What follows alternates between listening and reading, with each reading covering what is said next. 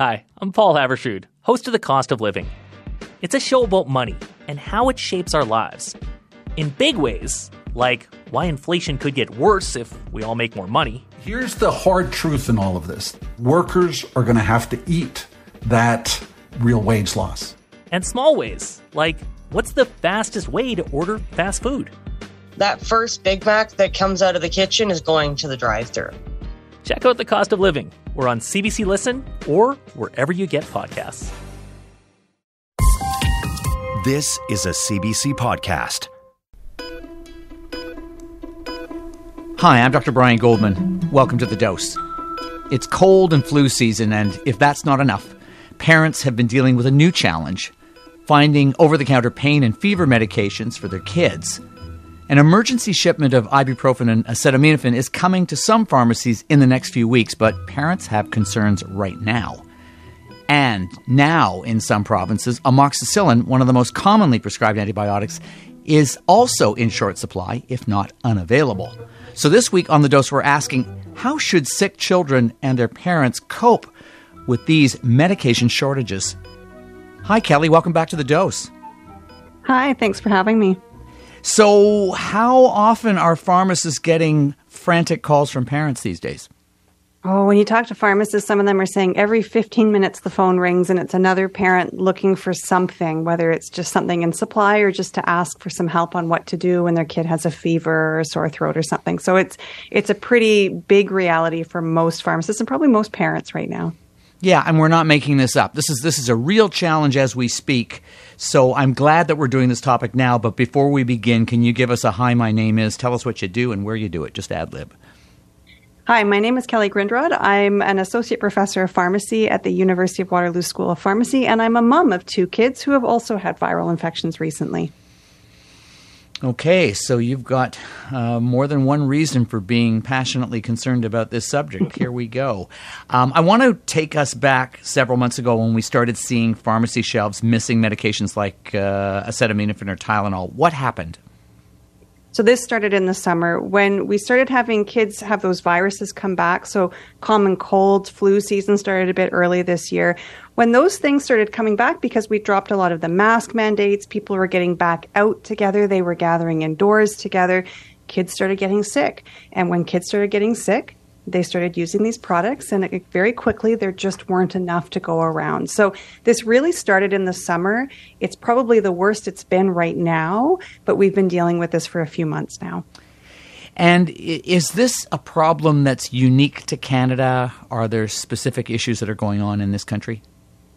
Well, in a way, so Australia had a really difficult flu season, and so we've been anticipating because we tend to follow what happens there.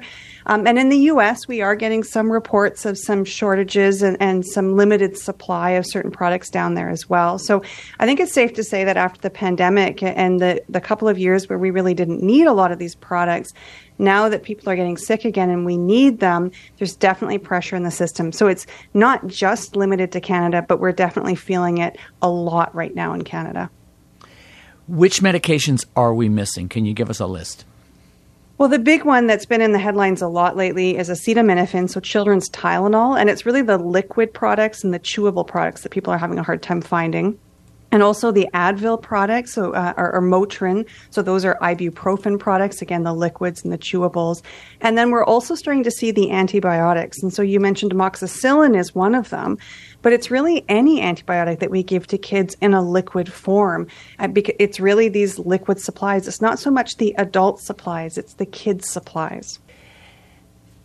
We've been hearing a lot, of, of course, about overcrowded emergency departments for other reasons, but are these shortages in any way contributing uh, to the uh, overcrowding of emergency departments that we've been seeing lately?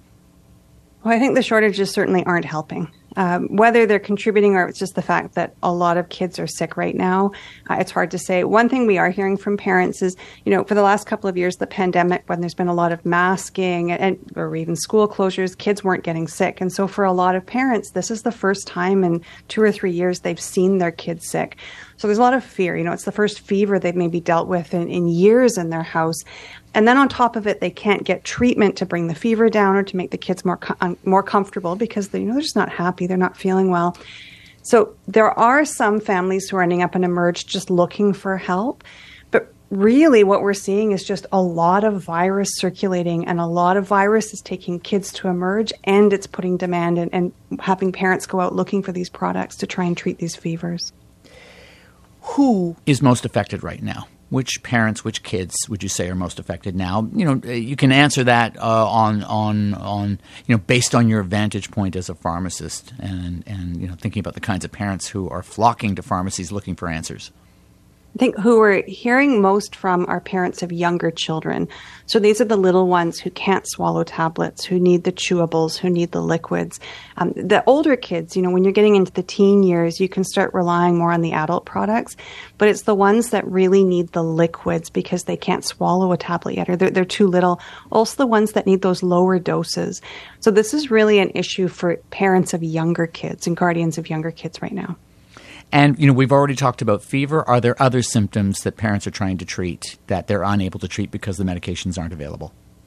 Yeah, generally just a feeling of unwell. You know, when kids get sick, they can get sore throats, they can get headaches, they can get body aches, in addition to fever. And so these these children's products that the Tylenol and the Advil, which are acetaminophen and ibuprofen, those are really used for that that general feeling of pain and discomfort and fever. They're they're used for for all of those. And so kids are dealing with a lot of body aches. You know, you get influenza, body aches are a pretty common symptom. You get a cold, a sore throat's a pretty common symptom. So all of those are, are uh, symptoms that we're hoping to treat with these medications. And uh, I want to turn now to antibiotics. We've been talking about amoxicillin because that's the one that, that's in the news. Um, but you suggested that there are shortages of other antibiotics as well? Yeah, when you talk to pharmacists right now, uh, at first it was amoxicillin, but then what happens is, is, prescribers will move on to the next liquid antibiotic, and then that goes short. They'll move on to the next one, and then that goes short. So we're really seeing it with all of the liquid antibiotics that we'd be using for kids. You know, it might be one at a time, but generally speaking, it's it's across those liquid antibiotics we'd be using for these common conditions in kids. You know, whenever I, uh, you know, I, I occasionally see. Uh, pediatric age patients in our emergency department because we've got a big, uh, you know, we've got the sick kids right across the street. Um, you know, when I when I have to look up, you know, which antibiotic is used for which indication in kids, God, amoxicillin is right at the top of the list. It is a, it is one commonly prescribed antibiotic uh, antibiotic for kids, isn't it? It is. It's for lots of things. It could be ear infections. It could be um, some different respiratory conditions, you know, sinus infections, things like that. It's very, very commonly used, um, usually really well tolerated. So one of the big messages that, that we're he- starting to hear right now is we have to remember a lot of what's circulating are viruses, and antibiotics are useful for treating bacterial infections not viral infections. And so it's interesting because a lot of what's going around right now is actually not something that we can treat with antibiotics. Antibiotics don't work for COVID or influenza or RSV, those are viruses. So we, we tend to use the antibiotics for other things like ear infections. You might get a cold and then it later causes an ear infection, and that's when kids are going to need that. So yeah, I would say that amoxicillin is probably our most common, and then there are other ones that are quite common, like uh, azithromycin, you know, which we, we will see often used if we can't have amoxicillin, we might use azithromycin, and then we might have shortages with that one, for example, or Septra or some of the others. And you know, I I seem to recall that uh, you know antibiotics have gone in and out of fashion for treating otitis media, middle ear infections. I know that for some time there was this concept of watchful waiting. Is that still, in other words, waiting to see if, if, if your child just gets better and, and, and doesn't require an antibiotic? Is that something that's still an option these days? Yeah, you bet. And and that's when we talk about how a lot of families haven't been dealing with infections for the last few years, that's one of the things we're talking about is we stopped talking about antibiotics because we hadn't needed them for the last few years. A lot of pharmacies were actually throwing out their antibiotic supply because they were expiring on the shelf because kids haven't needed them for the last few years. And so we, we had a lot of practice, like with strep throat. You know, if you have a sore throat, but also have a cough, also have a runny nose, we don't think that's strep throat. Those are common symptoms of a cold. So, you know, with strep throat, we might be swabbing the throat to make sure it's actually strep throat before we give antibiotics. For pneumonia, there, there's certain things that are done to diagnose it before antibiotics are given. So what we're seeing is kids are getting sick again for the first time in a few years and, and parents don't quite know what to do. It's been a while since they've dealt with this. They're going to the doctor hoping for antibiotics. But you know, it should really be an exception. When you go to the doctor, usually you don't leave with an antibiotic. It should be fairly infrequent that you actually get an antibiotic because most of these things are, are viral infections. They, they don't respond to antibiotics. You know, you just mentioned expired antibiotics, and that reminds me of something. I'm sure you've got some parents who've been calling that uh, and and asking can they use an expired antibiotic. They've got some leftover liquid antibiotics uh, that that they keep, which they're not supposed to do, but they have kept them from a prior infection, and they want to know if they can still use those now. What do you tell them? you never use expired antibiotics. Absolutely not. So if you get an antibiotic prescription, you use the amount you were supposed to use, toss the rest of it. You can take it back to the pharmacy, they'll dispose of it for you. But no, you don't go back and, and use old antibiotics that are left over. The other form of this question that we're getting probably even more right now is expired children's Tylenol and, and expired children's Advil. So parents for the first time in a few years are going to the drawers, going to the cupboards, finding that they do have some liquid acetaminophen and saying, oh, okay, this is great, but it's expired a year ago. Can I use it? So the general advice is no, we don't recommend using expired medicine, over the counter antibiotics, any of them. Um, partly because the drugs, when they're they're sitting, you know, in, especially in bathrooms, hot human bathrooms, uh, places like that, they can break down, and they're actually not very effective anymore necessarily. And we don't know when that time is going to be that they're not effective. So if you have an expired product, the advice is to throw it out and to go and get something different. So you would go and talk to a pharmacist and, and try and get something accessible that's not yet expired. Okay, um, we've talked about amoxicillin. Um, what other antibiotics are pharmacists dispensing instead? Well, there are different antibiotics, like there's an amoxicillin product that has another ingredient in it that can be often used. Um, one of the things that they're doing is where possible, they can use the adult size, you know, the lowest doses of the adult capsules, for example. But what that often will require kids to be able to is to be able to swallow a capsule or be able to swallow a tablet. So there are some antibiotic options different antibiotics, but also the same one, amoxicillin, in a different form. So this really raises that question of making sure, you know, can your child swallow a capsule? Can your child swallow a tablet? Between today's wellness fads and news about tomorrow's medical breakthroughs, it's hard to know what health information actually applies to you. Luckily, there's a podcast that breaks through the noise TED Health from the TED Audio Collective. Join host Dr. Shoshana Ungerleider as she introduces you to leading health experts that break down the questions you didn't know you had. Will eating a plant based diet make you healthier? How does your neighborhood impact your health? How will medical treatments change in the future? Learn all this and more on TED Health. Find TED Health wherever you get your podcasts. So, at what age do kids generally become able to swallow tablets and capsules? So, generally around three or four, kids can start doing that. Um, what you you will try to do, and, and I think one of the best things for parents to think about right now is if your child is feeling well, they're not sick right now, this is the time to learn. Don't wait until they're sick to figure this out. But what the advice is, is you can actually start with things around the house. So if you have sprinkles, you know, sprinkles that you put on the top of, of cupcakes or cookies or cakes or something like that, you can start with something as small as a sprinkle that they have to try and swallow the sprinkle down. And then maybe you take another little thing around the house like an M&M or a candy, a small candy, um, and they try swallowing that with a bit of water. And they gradually build up the skill where they can swallow something the size of a medicine tablet or a capsule. What, one advice, yeah, it, it is interesting. One piece of advice that they suggest is uh, having like a water slide. So you can have a sip of water, you put, say, the sprinkle on their throat, and then you want to take another sip of water and tell the, the child that you want to have it like a water slide. You don't want the sprinkle to float to the top of the, the mouth. You want it to ride the water down the back of the throat. So you can make a game of it. And th- there's some really good resources online to help parents, but it's really important that parents take the time to teach kids how to do this. You've been uh, uh, in tune with what Health Canada is doing. Health Canada is has announced that it's getting an emergency supply of ibuprofen and acetaminophen. Will this supply be enough to address the shortage that we've been talking about? Oh, that's hard to say. Um, hopefully, it will relieve some of the pressure. In some ways, this is like the toilet paper shortage that we saw at the beginning of the pandemic, where what we're seeing is because parents are aware that there's a shortage, whenever they see it on the shelf, they buy it. Or they don't just buy one bottle, they buy three bottles or five bottles just in case. So the hope is that by bringing some in and having it on the shelf, you relieve some of that pressure, that fear that people won't be able to access it.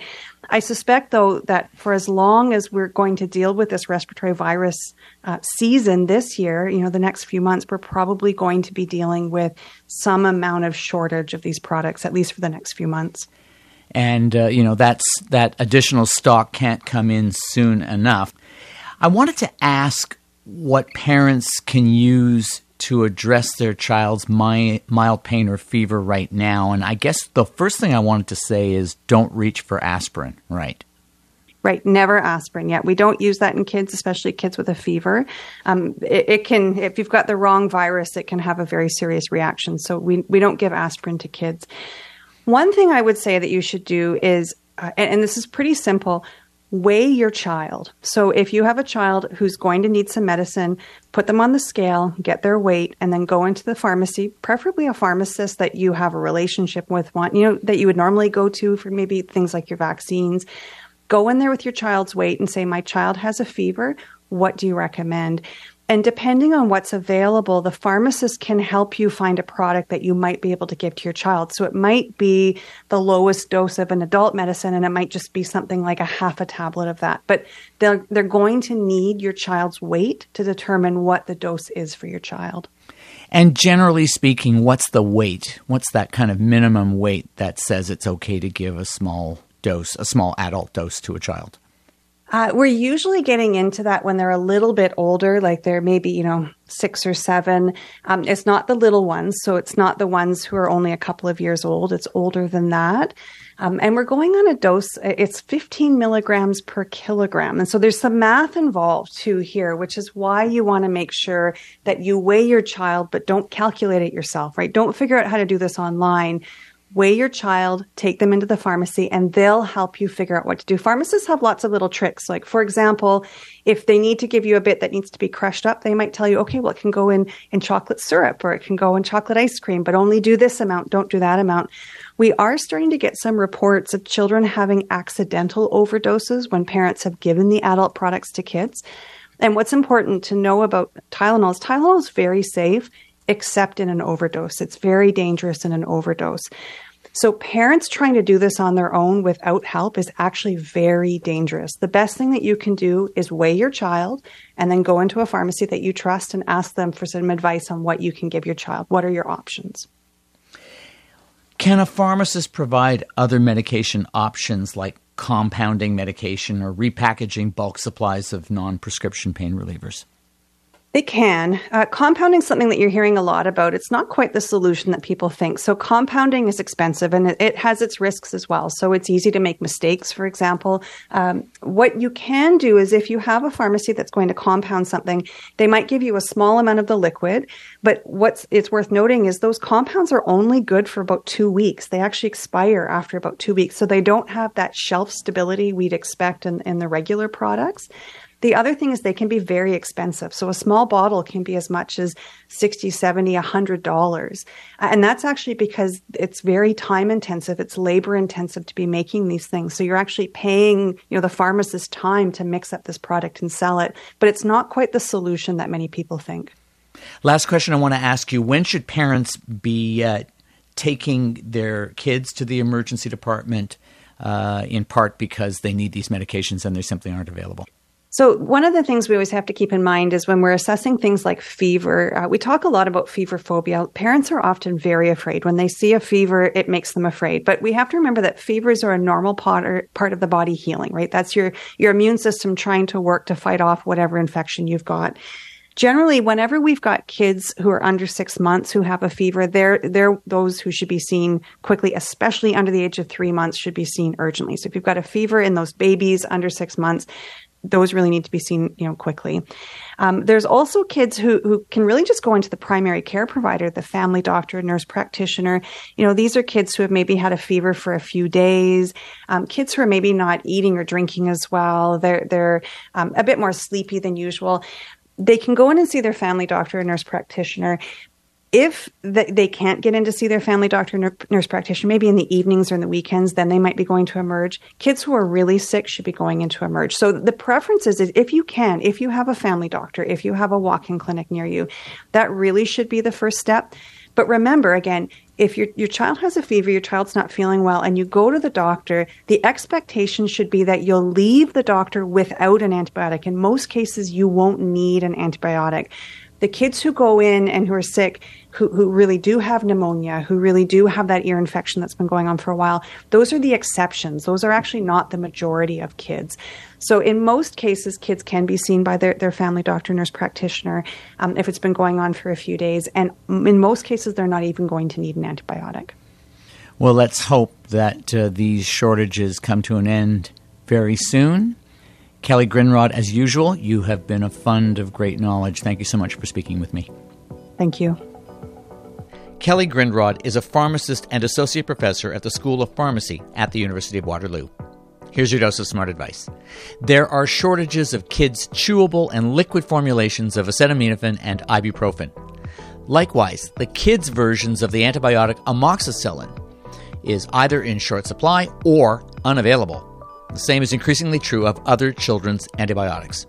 Health Canada is working on plans to increase availability in the weeks ahead. Adult doses of antibiotics, acetaminophen, and ibuprofen are available, but that doesn't mean it's safe to give them to kids. Pediatric dosages are based on a child's weight. Giving a full adult dose of medication to a child could lead to a serious overdose. So, before experimenting with adult doses, weigh your child and then ask your pharmacist or other healthcare provider about the safety of using adult medications.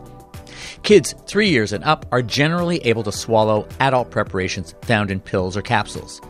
You can help teach your child to swallow them by first having them practice swallowing baking sprinkles and Smarties or M&Ms. It's not a good idea to give expired medications to kids. Heat and humidity can break down medications and can render them ineffective. Leftover medication should be thrown out or taken back to the pharmacist for disposal. While it's worrisome that amoxicillin may not be available, there are other antibiotics that your doctor or nurse practitioner can prescribe instead. Some conditions, like ear infections, may get better without antibiotics. Your healthcare provider can tell you about that. It's also worth emphasizing that at this time of year, most respiratory illnesses are caused by viruses, not bacteria. A viral illness does not require antibiotics.